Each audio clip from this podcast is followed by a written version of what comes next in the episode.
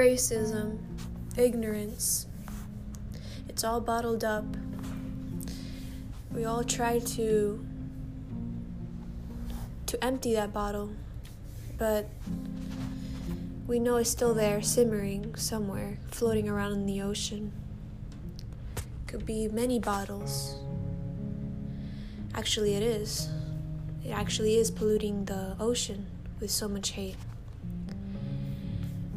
But we, as the people, need to see that we can be the change of that. We can clean up those bottles. But not by being angry at the, at the problem but by solving it. By getting together and realizing we need change and we need we need it now.